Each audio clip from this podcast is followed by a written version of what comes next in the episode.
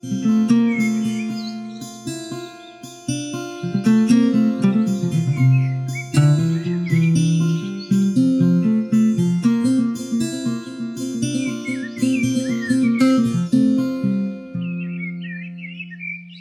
家好，这里是为爱朗读 （Reading for You），一个成人爱情童话的 Podcast。每个星期三会更新。我是西尼，我想跟大家分享许多美好浪漫爱情电影或是小说，以及你我的爱情故事。今天我想分享的是《恋夏五百日》（Five Thousand Days of Summer）。拥有天使面孔的女演员。Zoe Deschanel 饰演的女主角 Summer 一登场，一如经典爱情电影中的女主角们，拥有姣好的面容、风趣的性格、独特的气质、丰富的内涵、女神般的存在。这样的完美形象，正如洒进灰尘满布的黑暗角落的一抹夕阳。男主角汤姆 Joseph Gordon-Levitt 饰演。在一成不变的办公室里，终于看见了曙光。故事一开始，旁白就说男主角汤姆相信爱情是命中注定的，若然遇不上自己的真命天女，他不会得到真正的幸福。当他遇上女主角 Summer，他就确定对方是自己命里的另一半。后来旁白介绍 Summer 出场，最后一句故意用数字显示两人相遇的几率之低。在这拥有四十万办公室、九万一千的商业大厦、三千八百万人口的城市里，而汤姆遇上了，解释只得到一个，就是命运。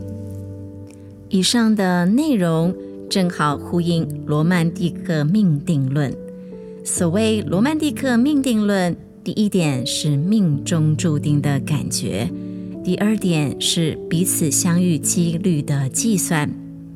这个定论是一个魔咒，中了魔咒的人不仅感觉彼此是命中注定，而且不仅会计算彼此相遇的几率。从而证明确有命中注定这一回事。女主角 Summer 的前后转变，见证了罗曼蒂克命定论的神秘魔力。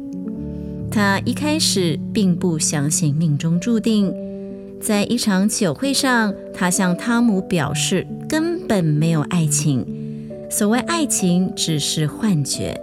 但两人后来还是在一起了，接吻。逛街、看戏、做爱，一般情侣会做的事，他们都做了。奇怪的是，他一直不承认彼此是恋人关系，而坚持大家只是朋友。毕竟他只觉得汤姆有趣，就在一起了。这正是汤姆心里觉得纠结的地方。如果这都不算爱，还有什么算是爱情呢？什么样的行为举动可以满足爱情的条件？问题一直悬而未决，直到电影接近尾声。故事的四百八十八天，两人重新相遇。Summer 解释为何当日不承认汤姆的恋人身份，今日却成了别人的新娘。他说：“事情就是如此。”有一天，我一觉醒来，我就知道了。汤姆问：“知道什么？”“知道过往和你一起时所欠缺的东西。” Summer 忆述自己如何在餐厅阅读小说时遇上了真命天子。他补充：“若然自己去看了戏，或者去了其他地方午餐，或者迟了十分钟。”事情就会不一样，所以这是注定的。很讽刺，坠入爱河的他，竟然也成为罗曼蒂克命定论的信徒，相信爱情是命中注定。，Summer 的反应说出了残酷的事实：原来他不够爱我，无论什么样的行为举动都不足以界定爱情，因为爱情是一种感觉，突如其来，无可预测，没有理由可言。一旦坠入爱河，你就会知道爱情是什么。起初，Summer 否定爱情，只因她不曾爱上任何人。当她爱上自己的丈夫，她的信念、言辞就跟汤姆爱上她的时候一模一样。相信真爱在冥冥中自有主宰，相信每次相遇都是久别后的重逢，相信对方是生命中的唯一。唯有这种感觉，才能决定什么是爱情。这种爱情观念不是什么新鲜事情，早在古希腊时代已经有了爱神，后来在古罗马叫做丘比特。丘比特往往是小男孩的模样，携着弓箭，有时候驳着双眼，胡乱发射爱神的箭。主宰爱情的是心智未成熟的小孩，寓意相当明显。爱情不属于理性的领域，所谓缘分也没有道理可言。为什么你会爱上这个人？什么条件让你爱上了他？在丘比特面前，这些问题都是不相干的。爱情无关于为什么。与什么，亦无关于理性。爱情的关键词是感觉，是命运，是唯一。感觉对了，命运来了，它就是你生命中的唯一。当 Summer 坠入爱河，成了罗曼蒂克命定论的信徒，另一边的汤姆却逐渐怀疑这个信念的正确性。随着剧情进入尾声，汤姆开始反省与 Summer 的关系。有日，他找自己的妹妹倾诉，他语重心长劝哥哥：“你认为 Summer 是真命天女，但我不这样想。你只是惦记着她的好。下次你回望时，你真的要看清楚一点。”镜头随即转向汤姆的回忆，回到汤姆与 Summer 到戏院看《毕业生》这部戏的场景。Summer 在戏院看到了结局的茫然，禁不住流下泪来。这呼应了电影开始所布下的线索。旁白指出，少年汤姆将《毕业生》错误。解读为一部男生觅得真爱的作品，电影轻轻带过洒泪的一幕，目光锐利的观众却知道了两人成不了情侣的真正原因。汤姆根本不理解 Summer，看不透他内心的想法，也因此感动不了他。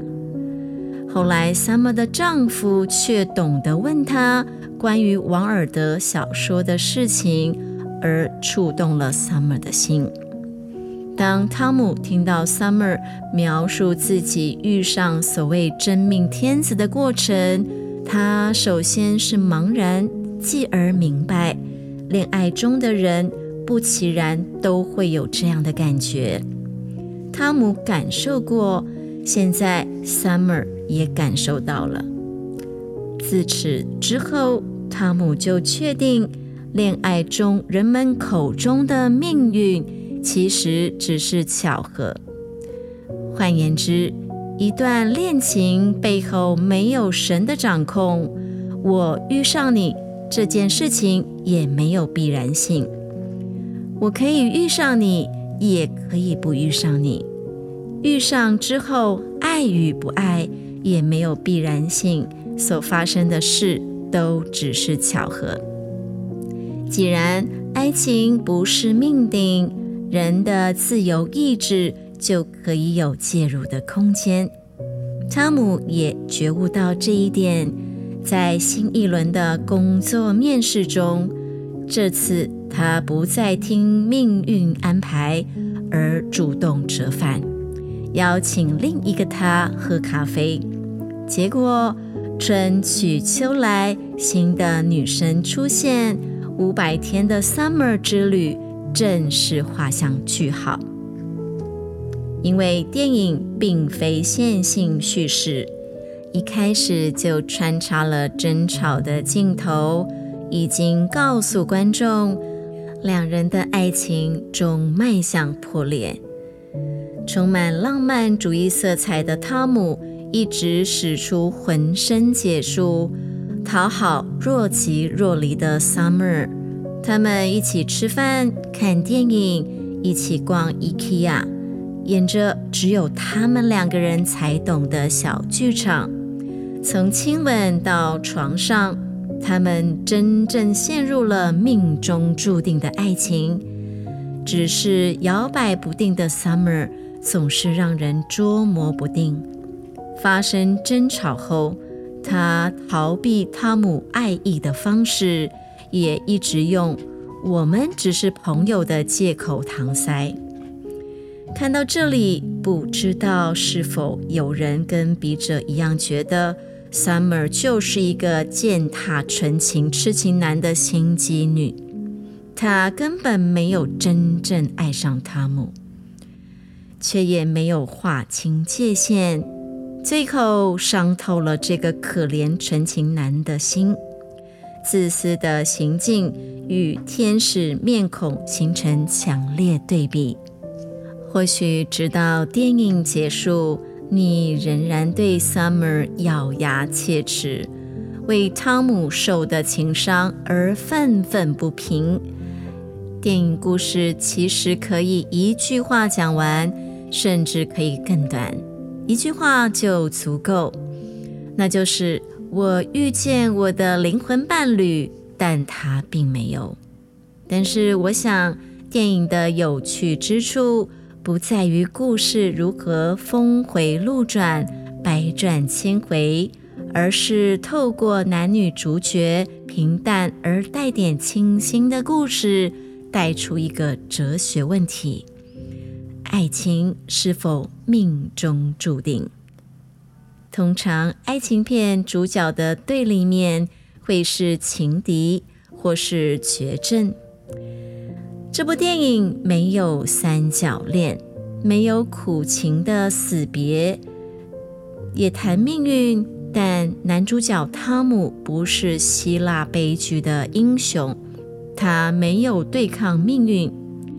男主角的对立面是他自小开始抱持的信念：爱情是命中注定。五百天的恋情。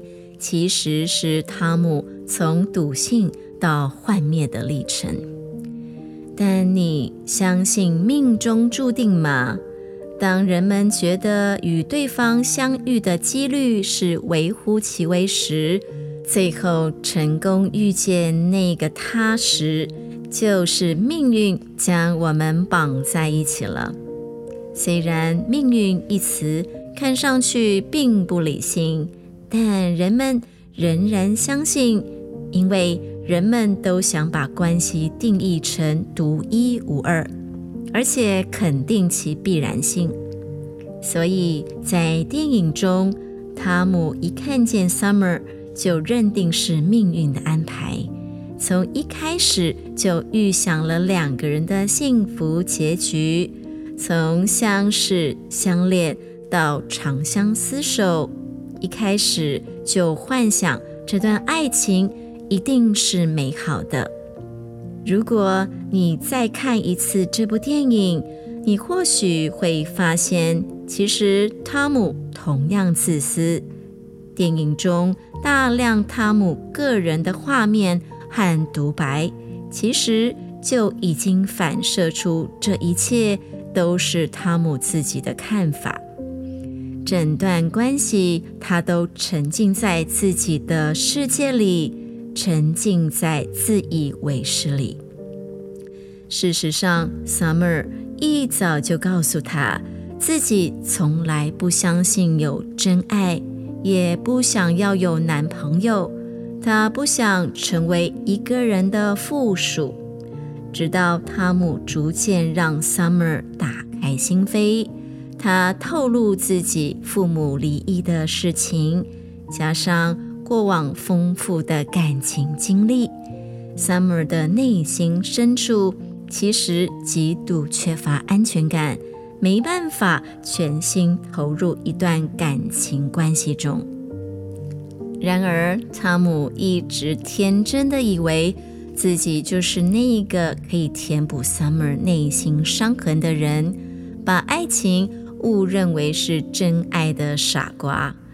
可是他没有切身考虑过 Summer 的感受，也从未了解过他真正的想法，在自以为是的幻想中，把 Summer 塑造成完美对象。事实上，Summer 并不是完美的女人。对她而言，汤姆无法给她确切的安全感，并不是真命天子。两人的价值观、感情观一开始就有偏差，一时的新鲜感和吸引无法成为爱情的防腐剂。直到 Summer 对汤姆的感情渐渐冷淡，幻想破灭，汤姆成为自怜自哀的可怜虫。事实上，他也不过是自以为是的自私鬼。他们都只站在自己的角度去看待这段感情，从未为对方着想过。现实中亦是如此。我们大都喜欢把对方塑造成心中理想对象，若对方一有偏差，就将过错都怪到对方的自私行径。在爱情里，我们往往只看结果，却忘记其中经历了很长的一段过程，充满快乐和悲伤。而这样的过程才是让我们成长的原因。爱情不只是有命中注定的幸福桥段，不是只有快乐的结局才算值得。爱情可以有很多种样貌，只要到最后，我们都希望彼此各自安好。爱情总是不尽如意。但最后，他真正学会放手，不再执着于命运，并真心的祝福 Summer 有幸福的生活。那一刻，他终于从感情中获得自由。电影结尾，夏天走了，秋天来了，所以爱情不是非你不可。听完这个电影故事，你有什么样的感动或心情呢？而你的爱情故事又是什么？欢迎你写信或留言告诉我。我是 Cindy，为爱朗读，我们下回见。